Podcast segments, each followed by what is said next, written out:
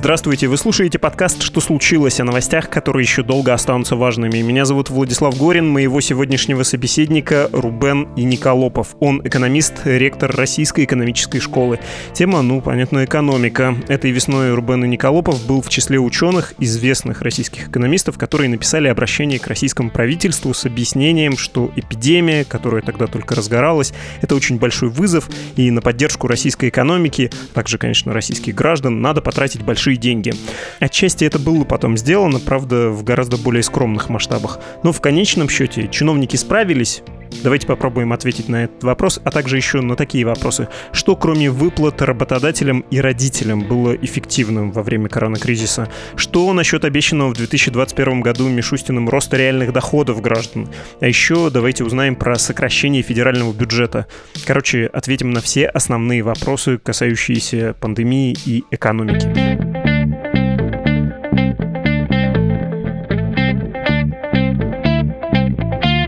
Здравствуйте, Рубен Сергеевич. Добрый день. Мы с вами последний раз говорили в марте в нашем подкасте, и после вашего с коллегами, учеными-экономистами обращения к российскому правительству, это был чуть ли не наш э, самый популярный выпуск, и тут и ваша заслуга, конечно, а еще эта популярность объясняется тем, что слушатель был в ожидании апокалипсиса, самого тяжелого кризиса со времен развала СССР. За прошедшие месяцы не было заметно, чтобы 90-е, драки за джинсы с Кока-Колой происходили, чтобы электричество отключалось ощущалось, как это в песне «Монеточки» было. Но если не субъективно, а объективно оценить вот этот кризис, корона-кризис, что случилось с экономикой с марта? Ну, надо сказать, что по сравнению с тем, что мы ожидали действительно тогда весной, падение экономики оказалось не таким значительным. Это действительно не Армагеддон, но это на самом деле все равно очень плохо. То есть падение сейчас еще на самом деле непонятно, просто ну, потому что данные запаздывают. Последняя оценка, там, по-моему, сегодня или вчера Росстат сказал, что это 8% ВВП за второй квартал, и всего там по Министерству экономического развития у нас ожидает падение там где-то меньше, чем на 4%. Мы посмотрим, на самом деле, насколько это правда, поскольку, если я правильно понимаю, все-таки э, они даже сейчас еще не досчитали падение малого бизнеса, а это одно из самых сильнейших падений, поскольку это самый пострадавший сектор. Поэтому, на самом деле, цифры, скорее всего, будут корректироваться. Но это все равно, даже если мы будем брать более консервативные оценки, там, условно, Центральному банку, которому, честно сказать, я доверяю больше, это там где-то 4,5-5,5% падения. А серьезно речь шла о падении на 10%. Поэтому сейчас все выглядит гораздо лучше, чем тогда весной. Но весной мы совсем не понимали, что происходит, и действительно боялись, что эпидемия полностью выйдет из-под контроля, карантин будет долгий по всем регионам России. Выяснилось, что в итоге все прошло пока, во всяком случае, не настолько серьезно. На самом деле расслабляться тоже не надо, потому что ну, на последние несколько дней опять растет количество случаев, и там пресловутая вторая волна, по которой все боятся, ее вероятность как бы совершенно не ноль, она еще может случиться. И тогда, конечно, падение опять достаточно сильным. Поэтому, в общем, все плохо, но не так апокалиптично, как казалось весной и заслуга в том, как устроена наша экономика, как предприниматели работают, а не в действиях правительства. Я тут не хочу выглядеть таким либеральным критиком, но просто объективно зафиксировать, если факт. Это объективно, я думаю, что это и то, и другое. Объективно сама по себе экономика падает меньше из-за структуры, прежде всего. Низкая доля сферы услуг, низкая доля малого бизнеса. Как бы, если у вас нету тети, то вам ее не потерять. У нас как бы изначально не очень хорошая структура экономики, но зато она и падает меньше.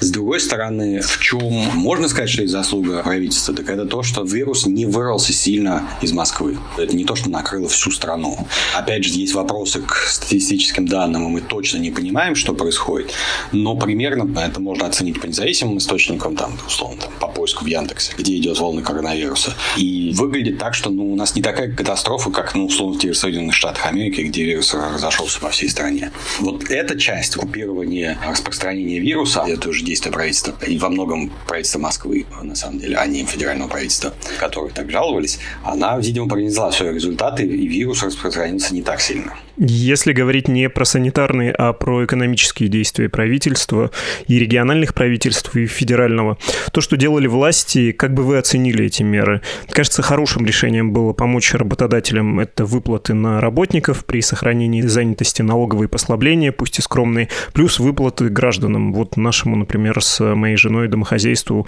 эти самые 10 тысяч приходили на ребенка, но если что-то более сложное предлагалось, кажется, это не срабатывало. Например, туристический кэшбэк. Правильно я оцениваю действия правительства Мишустина? Да, я думаю, что в итоге, на самом деле, самые простые меры оказались самыми действенными. И, на самом деле, честно сказать, во время кризиса я не удивлен, обычно так и работает. Как бы все сложные меры, они хороши, когда в спокойной обстановке люди реагируют на стимулы, подстраиваются, все хорошо развивается. В условиях кризиса, на самом деле, такой уровень неопределенности, что все сложные меры, на самом деле, они имеют очень ограниченный потенциал. А вот простые просто дать денег. То есть, на самом деле, подозреваю, что одно из самых эффективных действительно было вот то, что были выделены деньги именно гражданам, у которых дети есть.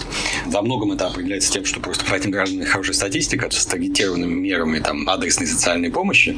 У нас проблема, что все хотят это делать, но никто не знает, кому давать. А с детьми это была налаженная структура из там, материнского капитала и так далее. Поэтому здесь давали семьям с детьми во многом, потому что ну, четко можно было определить, кто те, кто должны получить эту помощь.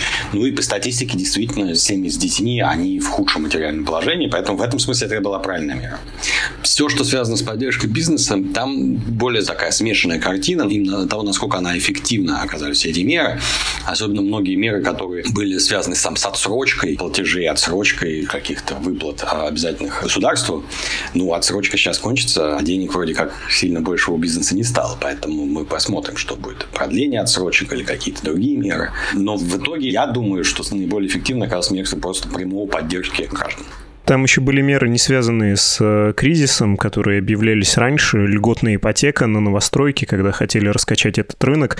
И даже в условиях пандемии было видно, что не сработало ничего подобного. То есть очень сильно выросли цены на новостройки в регионах, там, где рынок чуть менее развитый. Ну или, наверное, просто еще в Москве, в Петербурге расти э, некуда, упирается в покупательский спрос. Пока не время сложных мер, да, и на это деньги, возможно, не стоит тратить тратить правительству? Нет, почему? Как раз я думаю, что то, что факт, что в регионах выросла цена на недвижимость, это как раз э, во многом свидетельствует того, что эти меры сработали. То, что если у вас во время кризиса растет спрос на недвижимость, это на самом деле в каком-то смысле ненормально, а этого не должно быть. Потому что люди во время кризиса сокращают все крупные покупки. И единственное, чем это можно объяснить, ну, так разумно, это именно этими всякими льготными программами. Поэтому вот тут именно в регионах они, видимо, сработают другие разумные объяснения я не вижу, почему рынок недвижимости продолжил расти в регионах. Эта вещь, которая действительно не связана с кризисом, она сработала. Другой вопрос, что, понимаете, эти льготные ипотеки – это всегда вещь такая долгосрочная. То, что сейчас люди пользуются этими программами, покупают недвижимость, это логично и рационально с точки зрения людей. Насколько окажется, что люди действительно могут поддерживать эту ипотеку, не хватает денег на то, чтобы не допускать просрочек по выплатам и так далее, но это мы увидим в будущем. Это очень долгосрочная история, как бы ее оценить можно будет через сколько-то лет. Сейчас мы только видим, что действительно это, скорее всего, сработало с точки зрения поддержания рынка недвижимости. Если говорить про планы на ближайшее время, есть вообще довольно простое правило. Когда экономике плохо, надо правительству поменьше изымать из нее денег, не повышать налоги, например, а лучше наращивать госрасходы, вливать средства. Читая новости, я как-то этой логики не замечаю. Вижу сокращение расходов бюджета на 10% в ближайшие три года, рост налогов, акцизы на табак многие граждане, я думаю, заметят, или вот на недра важный налог, его давайте отдельно обсудим. Плюс опять есть игра с курсом курсом рубля, ослабление национальной валюты, которое очень помогает э, исполнять обязательства федерального бюджета. Нарушена обычная логика поведения в кризис вот сейчас у правительства? Ну, в том, что касается изъятия дополнительных средств из экономики, да, мне кажется, что это немного поспешная мера. Мы не вышли из кризиса. То есть у нас действительно, когда слушаешь планы правительства, такое ощущение, что они считают, что все кончилось, кризис кончился, теперь давайте мы будем менять систему налогообложения с тем, чтобы компенсировать те расходы дополнительные, которые были связаны с кризисом. Ну, это вообще очень преждевременно. Я не вижу поводов для такого безудержного оптимизма. Кризис все еще идет, поэтому в этот момент объявлять о дополнительной налоговой нагрузке но мне тоже кажется немного странно с точки зрения просто базовых макроэкономических подходов. Это, мне кажется, не оптимальное решение. Не говоря уже о том, что какие-то из этих мер, они на самом деле очень концептуально важны. Отмена плоской шкалы налогообложения. Это символические меры на данный момент. Поскольку там очень маленькое, на самом деле, увеличение налоговой нагрузки. Но это, скорее всего, открывает ворота для того, чтобы потом налоговая система еще больше менялась, становилась еще более прогрессивной. Прогрессивной в значении прогрессивной шкалы. Прогрессивной, в смысле, да, прогрессивной шкалы, в смысле, что люди, зарабатывающие больше, будут платить по большим ставкам. Ничего из ряда вон выходящего в этом, наверное, нету. Как бы вопрос, то насколько в нашей стране это хороший подход. Но момент объявления этого, это больше политическое, чем экономически оправданные шаги. И тут, наверное, нужно добавить еще растущий долг. Обещают, что в долг будут брать внутри страны, но тем не менее до 21% ВВП к 2023 году российский бюджет будет должен. Это все происходит потому, что у правительства денег нет или потому, что правительство боится, что резко не станет резервов и как-то уже перестраховывается? Ну, это во многом связано с тем, что они не хотят тратить резервы, прежде всего фонд национального благосостояния. И поэтому бюджетный дефицит финансируется за счет увеличения госдолга. Это вопрос как раз, мне кажется, абсолютно правильно решается.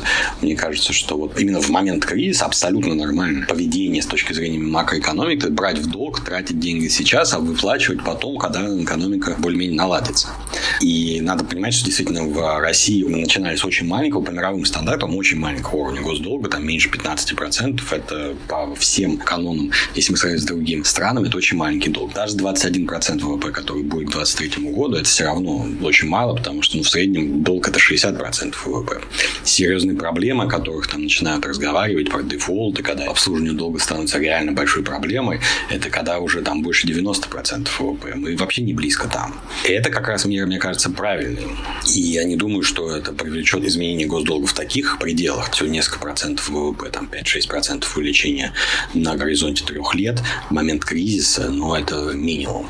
Никакого негативного влияния на экономику особого я от этого не ожидаю. Давайте поговорим еще отдельно про налог на добычу полезных ископаемых. Это, видимо, будет главным источником пополнения средств, выпавших из коронакризиса. Это правильно делать? Или это тактическое решение, которое в стратегической перспективе крайне негативно скажется на всех нас, даже если экономика останется ресурсоориентированной? Ну, потому что нефтегазовая отрасль тоже требует инвестиций, да, и тоже требует привлечения технологий, особенно наша нынешняя нефтегазовая индустрия. Нет, ну это всегда так, понимаете, если вам стоит задача увеличить налоги, кто-то за это должен заплатить. И вопрос заключается в том, какие именно сектора. Конечно, нефтяники могут плакаться, что им нужны инвестиции, но так другим отраслям тоже нужны инвестиции. Если вы даете какие-то льготы на освоение Арктики и Антарктики с ее нефтяными запасами, это означает, что какие-то другие индустрии за это платят. Мы уже обсудили вопрос в целом, стоит ли в текущей ситуации увеличивать налоговую нагрузку. Но вот у правительства другой подход, как был такой ультраконсервативный, что бюджет должен быть сбалансированным, поэтому да, стоит, там, раз увеличиваются расходы, надо увеличивать доходы. И если уже мы исходим из того, что надо увеличивать доходы, и мы смотрим, какие именно сектора экономики должны нести это бремя, ну, в целом, как бы у меня не возникает ощущения, что именно нефтянка находится в каком-то таком привилегированном положении, ей надо давать налоги, потому что, опять надо понимать, что если не увеличится на них давление, то увеличится на все остальные сектора. Если мы все-таки действительно как-то долго долгосрочно смотрим на то, что пытаться отойти от ресурсоориентированной модели экономики, ну, вот это один из стимулов, если у вас оказывается, что налоги в ресурсной части экономики больше, чем в других секторах экономики, ну, туда будет постепенно переток средств и развитие других секторов экономики.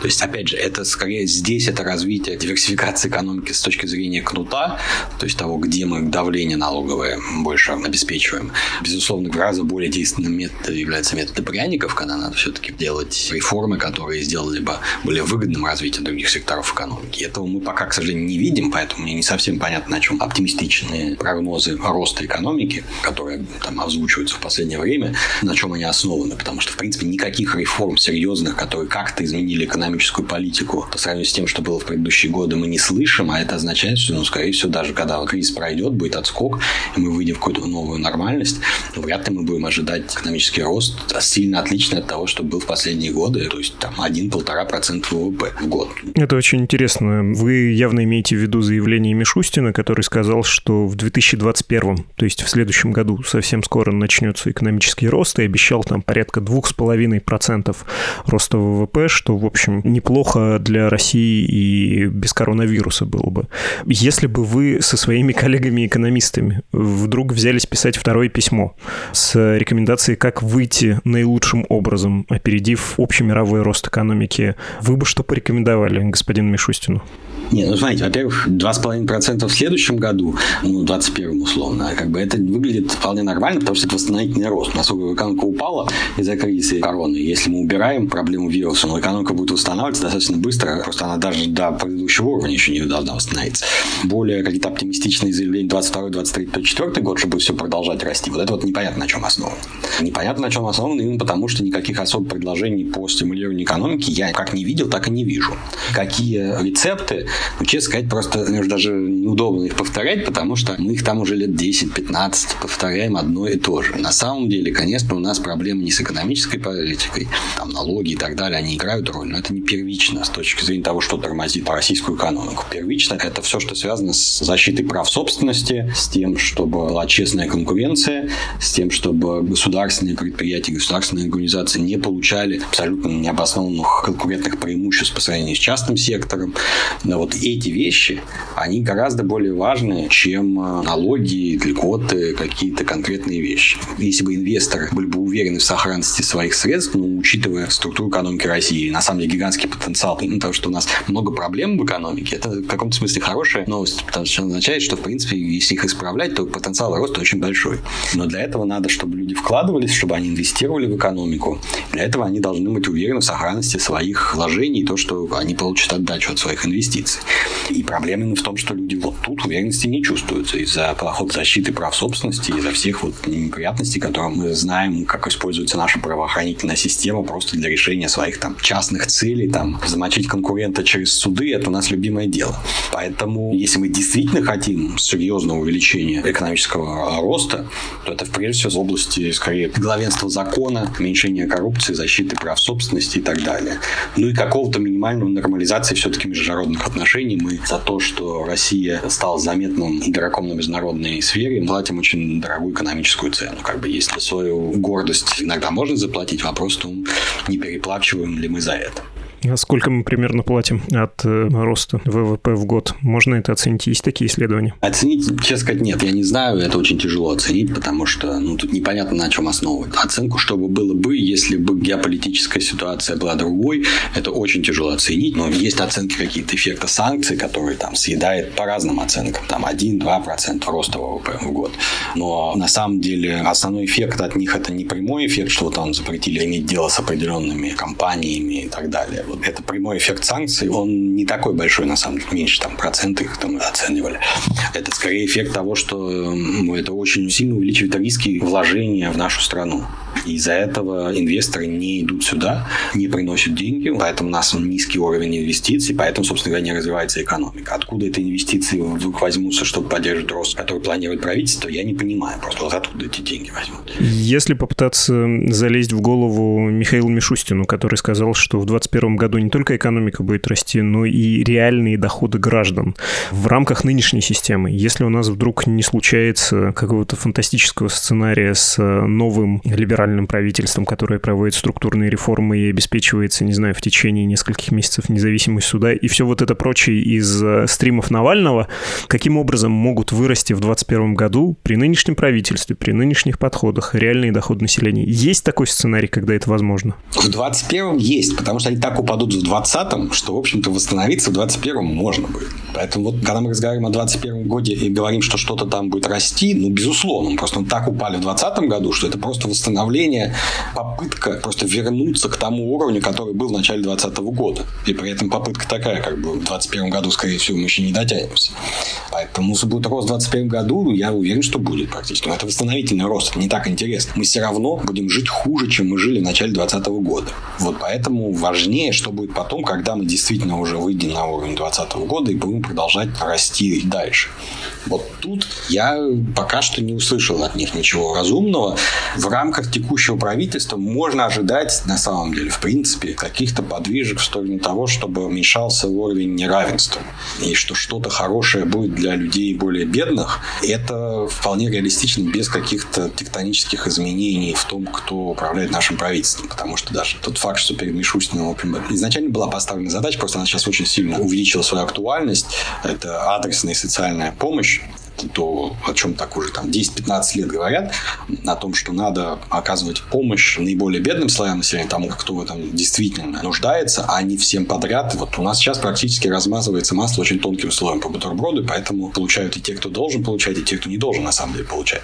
Вот налаживание адресной социальной помощи – это такая технократическая задача, поэтому она, в принципе, вписывается в мандат текущего правительства. Вот они сделали замечательную систему. Все про всех знают с точки зрения сбора налогов, благодаря усилиям того же Мишустина. Может, не все и не про всех, но существенно улучшила. Динамика была за последние 10 лет, конечно, потрясающая. Вот если бы они то же самое сделали, вот с чисто технической точки зрения, не только сбора денег, но и раздачи денег от государства, то это на самом деле могло бы иметь очень сильное положительное влияние на снижение неравенства в стране. И вот тут я вижу, как что-то может произойти, потому что ну, тут понятно, что делать, и тут видно, что это правительство может это сделать. А таких других больше стратегических изменений, которые именно рост экономики, не перераспределение уровня неравенства, а именно рост экономики обеспечит, я, честно сказать, не вижу сейчас.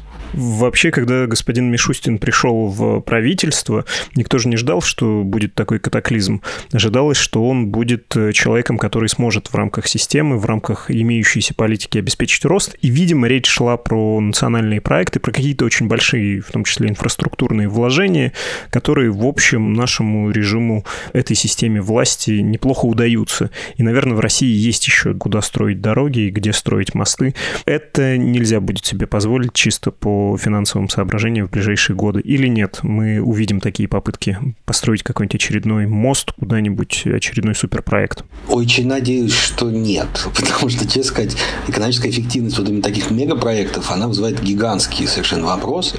Именно когда речь идет о именно гигантских проектах. Вот какой-нибудь условный мост на Сахалин, его ничем, кроме там, национальной гордости, объяснить с точки зрения экономиста нельзя. Скорее всего, никогда экономически не отобьется. Если речь идет о ремонте существующих существующих нормальных дорог, по которым ездят люди там, где их много живет, то э, это не мегапроекты, но это нормальные инвестиции, которые как раз вполне возможно, что имеют очень большой мультипликатор для развития экономики. Идея национальных проектов, она никуда не делась, они там еще есть. Единственный вот положительный момент, может быть, связанный с кризисом, заключается в том, что правительство, может, действительно начнет гораздо больше внимания уделять экономической эффективности каждых отдельных проектов, куда происходит вложение. Вот рассчитывать просто действительно, вот мы вкладываем вкладываем 1 рубль, сколько это вернется с точки зрения ВВП. Не гордиться красивыми презентациями, картинками, какой у нас замечательный мост, а тому, что этот мост э, принесет с точки зрения развития экономики. Потому что, скорее всего, оказывается, что если вместо одного мегамоста построить там 100 маленьких мостов, которые соединят там поселки и маленькие города в России, там, где действительно живет огромное количество населения, то эффект будет гораздо больше. И тут мы посмотрим, что будет. Как бы, ну, тут э, я надеюсь не увидеть, не услышать в ближайшее время никаких супер-мега планов про гигантские стройки потому что не это сейчас, скорее всего, стране нужно. Стране нужны ремонт дорог, там, условно говоря, простых, по которым смертные простые ездят и возят продукты, они ходят, например, скоростные поезда или там не какой-то завиральный проект с Байкало-Амурской магистралью, да, ее продлением, ну, то есть ничего в таком духе. Я не знаю, вполне возможно, есть какие-то проекты, которые там, условно, соединят нас с Китаем и там увеличат товарооборот с Китаем, что может окупиться потенциально, это еще можно там как-то рассчитывать.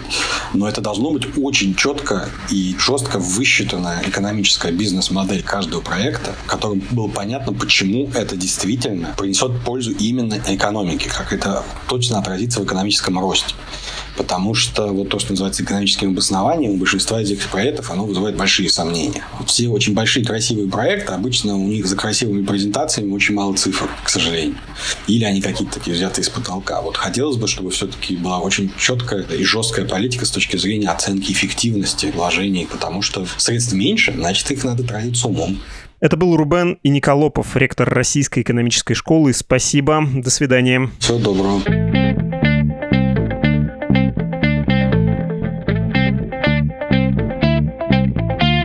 С вами был подкаст «Что случилось?» о новостях, которые еще долго останутся важными. Слушайте и другие наши выпуски. В предыдущем мы говорили с писателем Сашей Филипенко о белорусских делах. Слушать «Что случилось?» и другие подкасты «Медузы» можно в нашем приложении, на нашем сайте, а также на всех основных платформах для подкастов, таких как Apple Podcasts, Google Podcasts, Spotify, CastBox, Яндекс.Музыка, YouTube, ну и так далее.